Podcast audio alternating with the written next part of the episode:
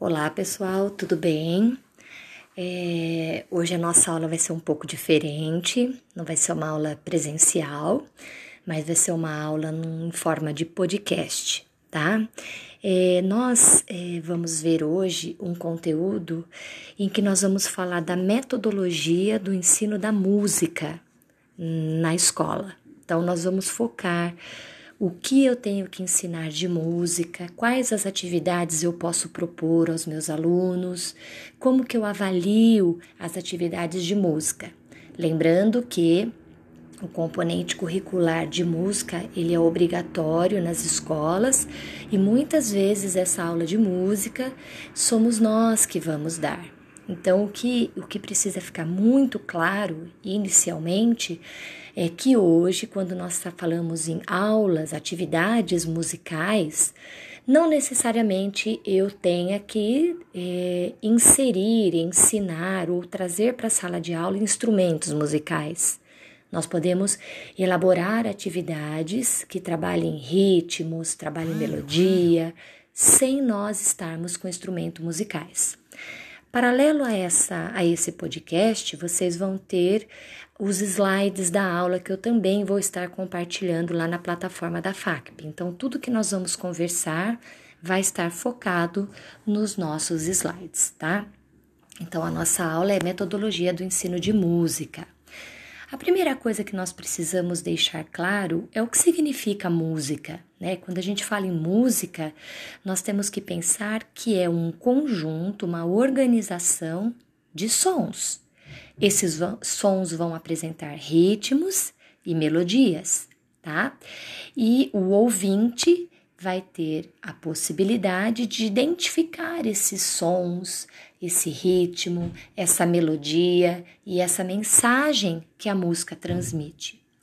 Então, é nossa função enquanto professor levarmos a, aos nossos alunos na sala de aula uma diversidade de repertório, tentando desenvolver, despertar nos nossos alunos o gosto pela música. É, inicialmente, os alunos podem falar: ah, eu não gosto de música porque eu não sei tocar nenhum instrumento. A música não necessariamente exija que você toque um instrumento. Essa música ela pode ser compreendida como simplesmente ouvir a música, apreciar a música, entender a, a escrita, a mensagem que essa música passa. Lembrando também que essa música ela pode vir de recursos, não necessariamente com instrumentos musicais, mas eu posso usar o meu corpo, a minha voz, o som da natureza para trabalhar com a música, com o ritmo e com as melodias, tá? É, quando a gente fala no trabalho com música, nós temos que pensar que tem várias coisas intrínsecas a essa música. Então, por exemplo, nós temos a questão do som. Então, o que, que nós temos que mostrar para os nossos alunos? Que ao ouvir um som, uma música, nós temos que é, apurar essa informação que chega aos nossos ouvidos. Então, nós temos que levar os nossos alunos a identificarem se é um som grave, se é um som mais agudo, né? Como é esse som? Esse som começa mais grave, vai para o agudo, começa agudo, vai para o mais grave. Por quê, né? Ah, porque nós vamos formar artistas e músicas? Não, porque nós vamos levar o nosso aluno a ter uma capacidade de se aprimorar das particularidades, das características da música, de detalhar a informação que chega aos nossos ouvidos. E aí vocês podem estar se questionando: nossa, fazer essa atividade de detalhar, de apreciar, de buscar informações sobre o que chega ao meu ouvido é importante para os nossos alunos? Sim é muito importante. Nós vamos partir do princípio de que todas as linguagens artísticas, hoje nós estamos começando pela música, elas vão desenvolver nos nossos alunos a parte de cognição, a parte de aprendizagem, a parte de questionamento, a parte de criticidade. Então, quando a gente insere a música no nosso trabalho, não simplesmente nas aulas de arte, e a gente leva o nosso aluno a identificar essas particularidades, o que, que nós estamos fazendo? Falando para ele: olha, preste atenção na informação que chega aos seus ouvidos. É, olhe com mais atenção, com mais particularidade para aquilo que chega aos seus ouvidos. E aí vocês vão poder é, ter nos slides várias sugestões de como eu posso fazer isso. Então, eu não sou formada em música, Fabiane. Como que eu vou então ensinar o meu aluno, numa atividade com música, com som, a discriminar esses sons, o grave e o agudo? Aí eu coloco para vocês algumas sugestões, por exemplo. A primeira, a gente pode propor atividades que eles vão identificar o som. Então você joga o som num, num, equipamento, no celular, num aparelho de som, num pendrive, seja lá como você quiser, e você vai falar para eles assim: ó, o som do avião, ele é um som grave ou ele é um som agudo? É, um som de um, uma campainha é um som grave ou um som agudo? Eles vão se familiarizando com essas particularidades e eles vão diferenciando esses tipos de som. O som, por exemplo, de uma corneta, o som, por exemplo, de algo mais suave, o canto de um pássaro, o relâmpago, o trovão. Então a gente vai ensinando essas crianças a despertarem a atenção para identificar e classificar esses sons. Uma outra opção também que eu dou é de nós trabalharmos com músicas, né? Cantando. Então eu posso pedir para horas eles cantarem bem fino e hora cantarem bem grosso. Então o que que a gente faz? A gente vai aprendendo a dominar esse controle, né? Essas particularidades. Então são sugestões que a gente pode fazer em qualquer atividade, na aula de português, na aula de arte, na, durante uma atividade lúdica e não necessariamente só na aula que vai envolver música, tá? Uma outra característica que nós temos que é, despertar no nosso aluno, além de identificar o grave e o agudo, é o controle do som, a intensidade que esse som chega aos nossos ouvidos. Ele é um som forte ou ele é um som mais fraco, mais suave? Então é nesse sentido que nós temos que propor a eles muita, muita atividade de ouvir e de cantar. Agora nós vamos cantar forte, lembrando que cantar forte não é gritar, nós vamos cantar fraco. Cantar fraco não necessariamente é cantar lento, mas é cantar mais suave. Então, essas intensidades vão despertando na criança essa sensibilização. Aí eu sugiro como atividade nós começarmos a cantar música, que é do repertório deles, pode ser a música que eles quiserem. Se for para educação infantil, podem ser parlendas, cantigas de rodas. Se for para o ensino fundamental 1, uma música que eles conheçam, que estejam aí na mídia e que sejam pertinentes né, a, ao contexto escolar. E hora a gente canta fraco, hora a gente canta forte, hora a gente começa forte, depois vai para o fraco fraco. Um grupo canta forte e o outro grupo canta fraco, para eles eh, se aprimorarem dessas diferenças. Então, isso são atividades que a gente pode desenvolver nos nossos alunos. E veja que até o momento nós não falamos em instrumento musical, violão, flauta, pandeiro e tudo mais. Outra coisa que nós temos que trabalhar com os nossos alunos é a duração, é o ritmo dessas atividades musicais, que a duração ela pode ser longa ou ela pode ser curta. Então, por exemplo, geralmente as parlendas são durações mais curtas. Por exemplo, se você for analisar é, aquela parlenda, hoje é domingo, pé de cachimbo, né? Então, ela é uma parlenda mais curta, é uma musiquinha mais curta. Se você pegar o hino nacional, que eles têm que aprender a cantar, ele é uma melodia, ele é um ritmo, ele é uma música mais longa. Então, trabalhar com essa questão da duração do ritmo é importante.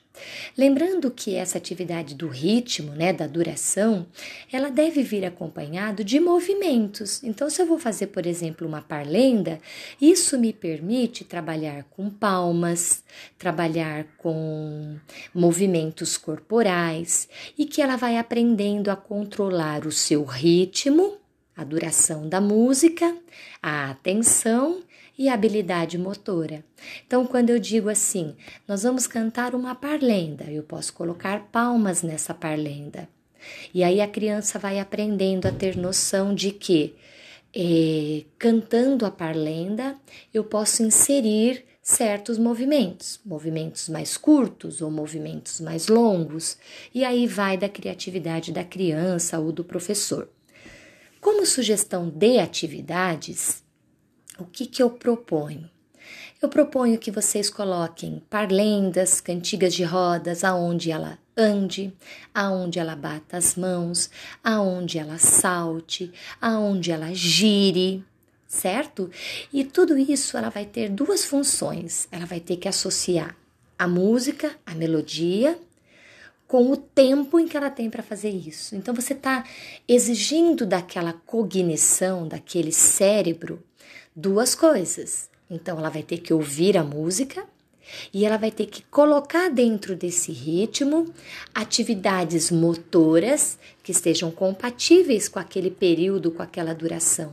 Então, você está exigindo do cérebro dela que ela faça duas coisas diferentes.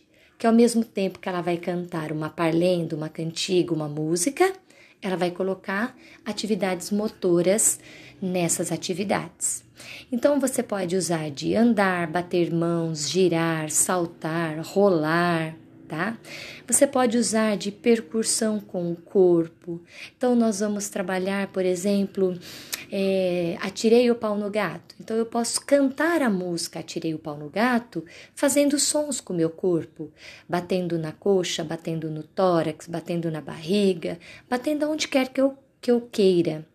E aí cada um pode tentar fazer um ritmo com os sons do corpo diferente do outro. Para isso, é, nós entramos na contextualização. Olha que legal. Então, um aluno faz um ritmo com o som, por exemplo, que ele tira da barriga, e o outro que ele tira, por exemplo, batendo na bochecha, som da boca. E aí você pode mostrar que existem várias formas de eu tirar esse som usando o meu corpo. Um pode tirar o som do corpo e o outro pode cantar ao mesmo tempo. Vamos pegar o exemplo, por exemplo, da do atirei o pau no gato. Então eu canto, atirei o pau no gato, a, a parlendinha, e o meu amigo faz o som do corpo para servir como melodia, como ritmo, tá? Então são estratégias que não necessariamente eu preciso ter uma formação em música.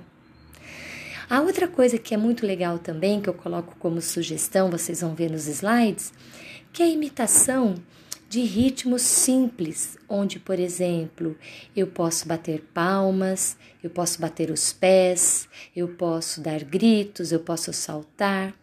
E o professor vai pedir que os alunos façam isso da maneira que lhe forem convenientes que forem do seu agrado. E aí entra a contextualização que nós acabamos de falar. Um outro ponto que a atividade de música vai despertar no nosso aluno é o timbre. Então, nós já falamos do som, né, do grave e do, do agudo. Já falamos do forte e do fraco, que é a intensidade. Já falamos da duração, do tempo, do ritmo que essa criança vai ter que se atentar. E agora a gente vai falar do timbre, né? Que o timbre é o que chega aos nossos ouvidos, né? O que, o que a gente entende da música. E como sugestão, o que, que eu coloquei? O professor pode tocar um instrumento escondido e os alunos vão tentar descobrir o que é. Por exemplo, pode ser um chocalho, pode ser um reco-reco, pode ser um pandeiro. E aí a criança vai ter que, sem visualizar um instrumento, identificar que instrumento é. O que, que você está trabalhando com essa criança? A discriminação auditiva e a memória que ela tem de já ter ouvido aquele instrumento. Outra coisa que eu coloco é você usar de outros objetos para representar um som. Por exemplo, isso é muito legal quando a gente vai trabalhar com criação de história. Olha aí, língua portuguesa. Vamos criar uma história. E nessa história tem que ter o som da chuva. Ah, então eu não tenho o som da chuva, então eu posso fazer. Como? Amassando um papel. Ah, eu preciso do som de subir uma escada. Então, o que, que eu posso fazer? Eu posso usar de recursos, de madeiras ou de sons que imitam o barulho da escada. Eu preciso de um som que seja, por exemplo, de um de uma pancada, de uma batida. Eu não tenho nada que me material que me forneça esse som. Então eu posso bater a porta da sala de aula. Então eu posso tentar buscar outros instrumentos que representem aquele som que eu quero, tá? E aí eu posso criar histórias sonorizando essas partes. Olha que bacana. Eu estou usando de um utensílio, de uma ferramenta da língua portuguesa, que é escrever histórias, e eu estou buscando repertório nas atividades musicais. Então, o que, que a gente vê aí? A contextualidade, a interdisciplinaridade que nós já conversamos anteriormente nas outras aulas. É, todas essas atividades musicais podem e devem ser desenvolvidas por nós, enquanto educadores formados com a pedagogia. Né? Até agora nós não falamos de especialista em música, veja bem isso. Então, vai exigir de nós, educadores, que saímos, que enfrentamos as nossas salas de aula de professor tradicional, polivalente, que nós vamos pesquisar antes, nós vamos buscar o que eu posso oferecer para o meu aluno em termos de atividades musicais. Né? Como que eu posso trazer essas atividades? Então, vai exigir de nós, educadores, uma pesquisa prévia. Né? Então, não vou poder chegar assim do nada, sem ter uma estrutura, uma pesquisa, um repertório já pré-estabelecido para os nossos alunos, tá bom? Nas nossas aulas de música, então, nós temos que proporcionar aos nossos alunos que eles componham, que eles criem, que parta deles a, criati a criatividade. Então, vão ter momentos que eles vão ter que criar.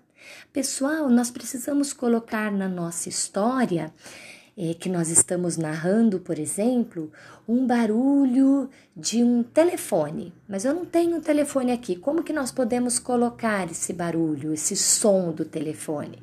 E joga para eles comporem. Eles vão estar executando a atividade. Então, eles vão compor, eles vão criar, eles vão executar e eles vão poder apreciar.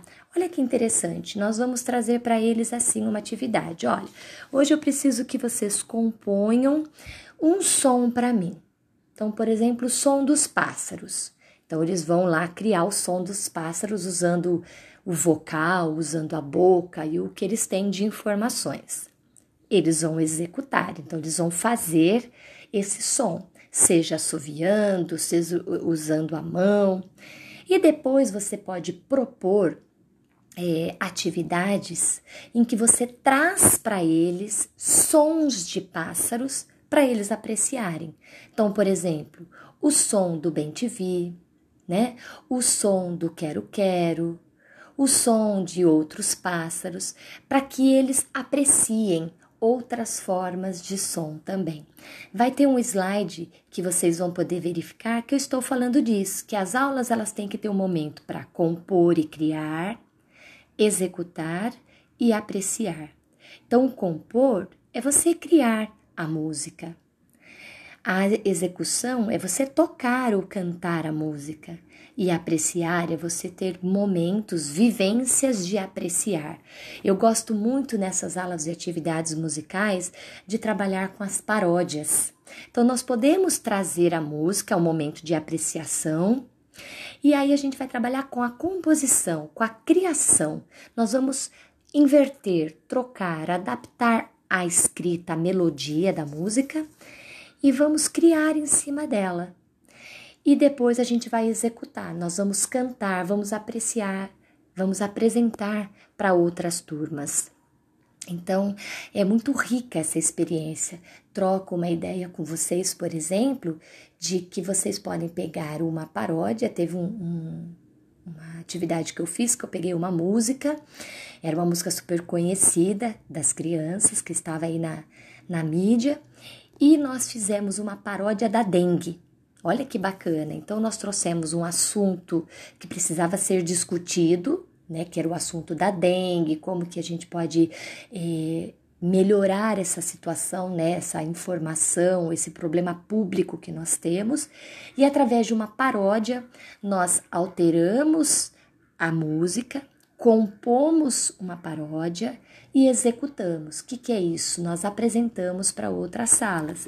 E aí são atividades musicais que são ricamente é, oferecidas para as nossas salas de aula, tá? É, continuando, vocês vão ver no, no, no decorrer dos nossos slides que a música hoje ela tem que ser ativa e atuante. Ela tem que ter um significado para os nossos alunos. Né? Antigamente ela era tida como uma atividade para ensinar um instrumento musical. Durante muito tempo a música foi oferecida na escola para ser como produto de uma civilização, né? Eu teria que aprender a ser cívico, eu teria que aprender a cantar os hinos, as músicas que eram da pátria de uma sociedade, ou eu tinha que aprender um instrumento musical. Hoje a música não é mais isso. Hoje a aula de música não é para aprender só a cantar a música do Dia das Mães, do Dia dos Pais, do Dia da Bandeira, do Dia da Independência, ou aprender a tocar flauta ou outro instrumento. A música ela pode ser inserida constantemente na nossa prática educativa. Ela tem que ser ativa, então ela tem que estar em todo momento, em todas as disciplinas, e ela tem que ser atuante. Ela tem que fazer parte da atividade do aluno, da criação do aluno. Então é isso que é ativo e atuante. A gente sabe, nós já estudamos isso, que a música vai desenvolver nos nossos alunos um desenvolvimento global. A parte motora, a parte de criação, de emoção, de aprendizagem, de informação social, de valorização social, de cultura. Então é nesse sentido que as atividades musicais elas têm que ser inseridas na sala de aula. Então, que nós possamos repensar essas atividades musicais e não simplesmente colocá-las para festividades, como durante muito tempo isso foi colocado, né? É importante sim a gente apresentar os instrumentos musicais para os nossos alunos. Mas a escola não tem a função de formar músico. Olha, você vai ser um, um, um, violinista, você vai ser uma pessoa que vai tocar flauta, tocar violão. Nisso, não, não. Para isso, existem escolas específicas, né? Que se a criança tiver uma certa habilidade ou interesse, ela pode ir lá e ter toda uma formação. A escola não tem esse papel. A escola ela tem que ser um papel de atividades musicais, de trazer a música para a sala de aula, com o intuito de apreciar, de compor, de criar, de vivenciar atividades musicais e de executar. Tá? Então é nesse sentido que a música tem que se fazer presente. Então, o que, que a gente vê? Que essa técnica musical ela vai dar lugar para uma outra eh, questão, que é a questão da sensibilização, do que essa música pode fazer dentro de mim. Então, a escola regular vai deixar a função de formar músicos para inseri-los num contexto musical. E o que, que a escola pode fazer? O que, que você, aluno da pedagogia, que daqui a pouco vai estar dentro de uma sala de aula, ou que muitos já estão dentro de uma sala de aula, vai proporcionar hábitos de escutar a música, de entender a música, a mensagem, a melodia, o ritmo. E a partir disso, nós vamos explorar, explorar essas atividades musicais, trazer ela para os nossos contextos de interdisciplinaridade, que ela passa por todas as disciplinas, e transdisciplinaridades, que ela vai desde a educação infantil até o ensino médio e até mesmo o ensino superior. A escola pode criar momentos e atividades com sons, ritmos, movimentos corporais. A escola deve oportunizar momentos de troca entre os alunos. Como cada um pode desenvolver aquela atividade rítmica, como cada um pode é, expressar o som da natureza, o som do pássaro, o som do avião tá? Então, oportunizar essas trocas é muito importante, que é a contextualização. Oferecer momentos em que envolvam a parte corporal, a parte criativa e a parte musical. E qual é o seu papel, então? Primeiro, o professor deve conhecer o contexto em que ele está atuando. Então, você deve conhecer que sociedade ele vive, que comunidade ele vive, qual o momento em que se vive. Lembra que eu dei o exemplo da dengue? Por que, que foi necessário eu trabalhar com uma paródia sobre a dengue?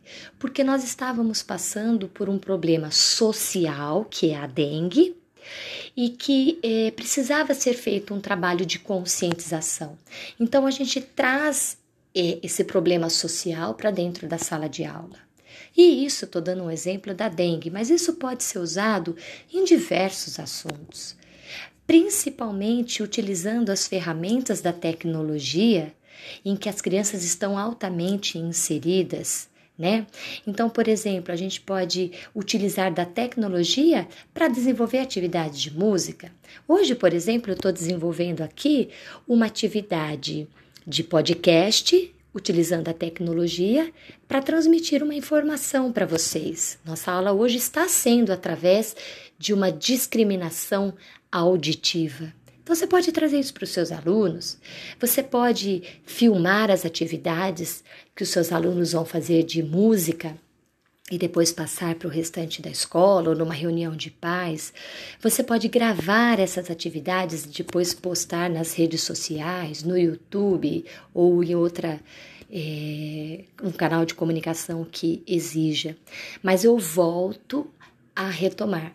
Tudo isso tem que ter, fazer parte de um planejamento do professor. Tem que ter um propósito. Né? Não é só criar e depois a gente joga e vê o que acontece. Não. Essa programação, esse planejamento é muito importante. O professor, ele deve ter consciência das qualidades. Então, por exemplo, ele tem que fazer escolhas respeitando os estilos e as predileções. Pode ser que o estilo que a sua sala queira de música não seja o mesmo que o seu. Pode ser, por exemplo, que eles queiram um rap, que eles queiram um samba, que eles queiram um funk e não seja o seu estilo musical. E é aí que entra a questão da diversidade cultural. Então, nós temos que chegar a um consenso e o respeito pela diversidade cultural deve ser colocado nesse momento. Tudo bem, eu não gosto do funk, mas talvez eu possa apreciar o funk de uma outra maneira. Ah, eu não gosto do sertanejo, talvez apreciar o sertanejo com outro olhar seja importante nesse momento. Porque nós temos que trabalhar com essa diversidade de cultura, com essa diversidade de gênero e de gosto e de estilo. É um desafio? É um desafio, mas o professor vai ter que ter jogo de cintura para isso. Uma outra questão é dar ênfase e oportunizar os momentos de criação dos alunos. Então o professor ele tem que sim trazer para as crianças, para os alunos, é, esse repertório para apreciação das atividades musicais, mas ele tem que oportunizar o momento de criação, de ouvir dos seus alunos o que eles querem fazer. E isso tem que fazer parte do seu planejamento. Nós temos que ter plena ciência de que a influência da música ela é importantíssima no nosso ensino, no nosso aprendizado. Então, cabe ao professor observar, observar e analisar aquilo que é familiar aos nossos alunos, que é importante para os nossos alunos, que faz parte da faixa etária dos nossos alunos. Então, esse esse pré-diagnóstico a gente tem que fazer. O que os meus alunos gostam, o que os meus alunos precisam, o que a comunidade escolar precisa. E aí você traça o seu plano, as suas estratégias em cima disso. É, os nossos slides vão estar explicando tudo isso, tá, pessoal? Então vocês podem acompanhar no decorrer dos slides essas explicações.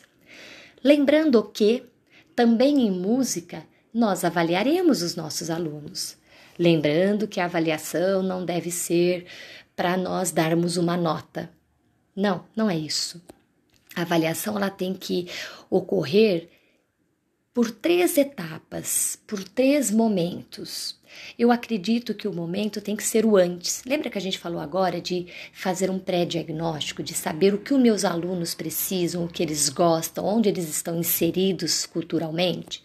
Então, essa primeira avaliação vai ser uma avaliação antes, vai ser uma avaliação diagnóstica. Então, vai ser aquela avaliação para entender o que será que os meus alunos estão ouvindo, que estilo musical meus alunos gostam, que atividades musicais será que os meus alunos vão gostar. Então, é uma avaliação diagnóstica, ela vem antes de você propor. A segunda é uma avaliação durante as atividades. É aquela avaliação que você, professor, vai fazer. Será que a minha atividade está sendo bacana? Está sendo viável? É uma atividade que eles estão gostando? É uma atividade que vai precisar de fazer alguma adaptação para uh, despertar mais interesse, ou às vezes você pensa assim, ah, eu propus uma atividade, mas foi um fiasco. Então, é uma atividade, uma avaliação que você vai fazer durante o processo. E essa avaliação você tem que estar muito atenta.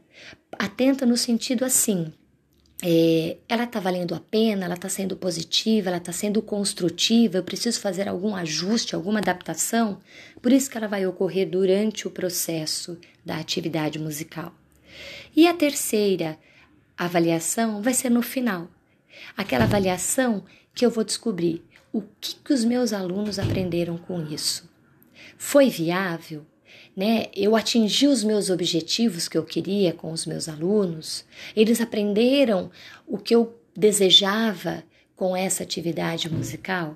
Então a avaliação em música, ela vai percorrer essas três etapas. E ela tem que vir não para dar uma nota, mas ela tem que vir para saber se nós atingimos ou não os nossos objetivos com os nossos alunos. Se os nossos alunos de fato eles cresceram, eles aprenderam, eles tiveram um enriquecimento eh, nessas questões musicais, sociais e culturais com relação às atividades que eu propus.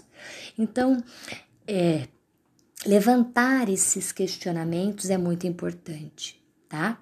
Eu deixo como indicação um livro muito bom que está ali, Metodologia da Arte, é da Bernadette Zagonel, ela é doutora em, em música e ela tem muitos livros escritos, vocês encontram aí nas, nas plataformas de, de internet que vocês vão acessar. Tem vários livros, não sei se tem para download, mas eu tenho este livro. Se vocês quiserem, depois eu posso até emprestar. Mas é um livro muito importante. Então é isso, pessoal. Os nossos slides estão disponibilizados na plataforma, as explicações estão dadas. E vocês vão agora acessar a plataforma da FACP, lá vão ter os slides, lá vai ter o podcast e lá vai ter uma atividade para você realizar durante esta semana sobre essa aula que eu estou disponibilizando hoje, tá bom? Eu aproveito para agradecer a atenção que vocês tiveram. Estou à disposição para qualquer questionamento, dúvidas, podem me chamar, tá bom? E eu espero que vocês estejam aí nessa fase crítica que nós estamos passando, se cuidando, para que em breve, muito em breve, nós possamos estar fisicamente, presencialmente, é, batendo esse papo, tá bom? Um abraço a todos e bom trabalho.